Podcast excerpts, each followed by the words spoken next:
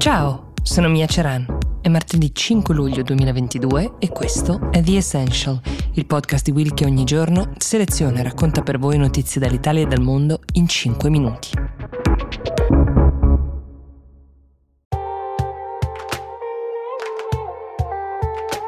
Ciao, sono Silvia Boccardi. È uscito Globally Focus India, il podcast di Will e Ispi in cui con Francesco Rocchetti raccontiamo le grandi elezioni del 2024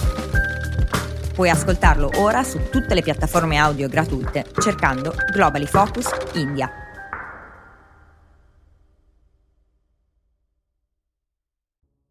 Mentre vi parlo sulla cima della Marmolada, dove due giorni fa si è staccato un enorme blocco di ghiaccio ad oltre 3.000 metri di altezza,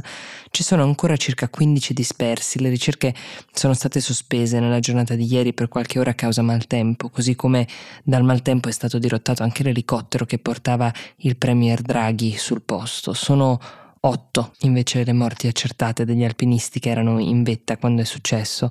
e per darvi la misura di quanto sia stata tragica la loro morte sappiate che molti di loro sono stati identificati solo dal test del DNA. Capiterà ancora, ha dichiarato senza molte esitazioni il glaciologo del CNR Roberto Colucci che per anni ha studiato la marmolada giungendo alla conclusione che tra circa 35 anni non ci sarà proprio più e che entro il 2100 perderemo a causa del cambiamento climatico almeno il 70% dei ghiacciai alpini. La Valle d'Aosta, regione che ospita un terzo della superficie glaciale italiana, ha perso 32 ghiacciai solo negli ultimi vent'anni.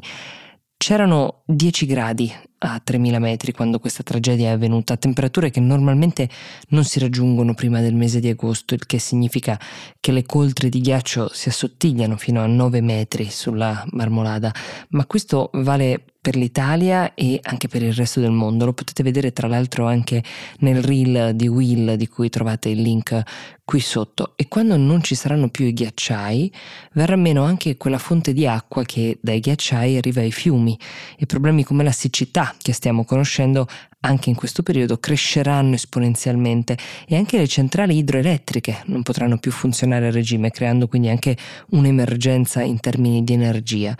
Questo scioglimento dei ghiacci, dovuto all'innalzamento delle temperature in vetta, provoca di fatto lo scioglimento dei ghiacci con una grossa quantità di acqua liquida da fusione glaciale, come si chiama tecnicamente, che inizia a scorrere sotto tutto a contatto con la superficie rocciosa che una volta lubrificata dall'acqua diventa ovviamente più precaria, meno stabile. È un pericolo per la montagna che diventa così più fragile ed è un pericolo per l'uomo che ci si avventura. Molti discutono anche sulla scelta uh, di chi ha portato quegli alpinisti su quella cima.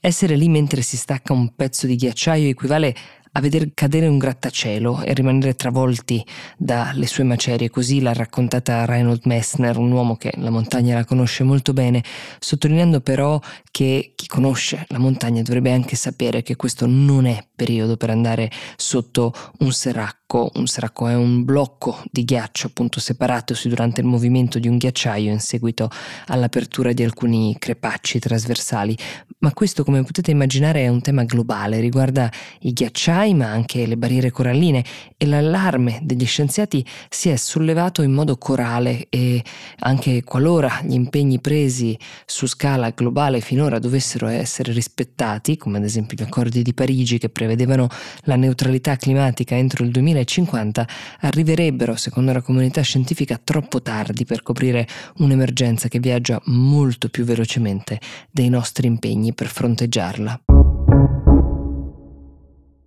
Ma come stanno andando le negoziazioni per gli impegni su scala internazionale a cui facevamo riferimento prima? Come stiamo facendo fronte a questa emergenza climatica dal punto di vista politico? Proviamo a fare un piccolo riassunto e un aggiornamento, partendo dall'assunto che questa è una battaglia che tutti i paesi che contribuiscono al danno ambientale, in diverse misure ovviamente, dovrebbero combattere insieme, partiamo dal complesso rapporto che c'è tra Stati Uniti e Cina, sempre protagonisti di queste discussioni in quanto maggiori emettitori di emissioni di anidride carbonica al mondo. Due paesi che vivono una sorta di diffidenza perpetua che ad ogni accordo porta l'uno a pensare che l'altro non rispetterà i patti presi. Ricordiamo che imporre delle limitazioni alle emissioni ha un costo esiguo per chiunque scelga di impegnarsi e questi due paesi da anni lanciati in un testa a testa per la supremazia economica globale faticano a rinunciare ai propri obiettivi economici. In America, ad esempio, una delle poche cose su cui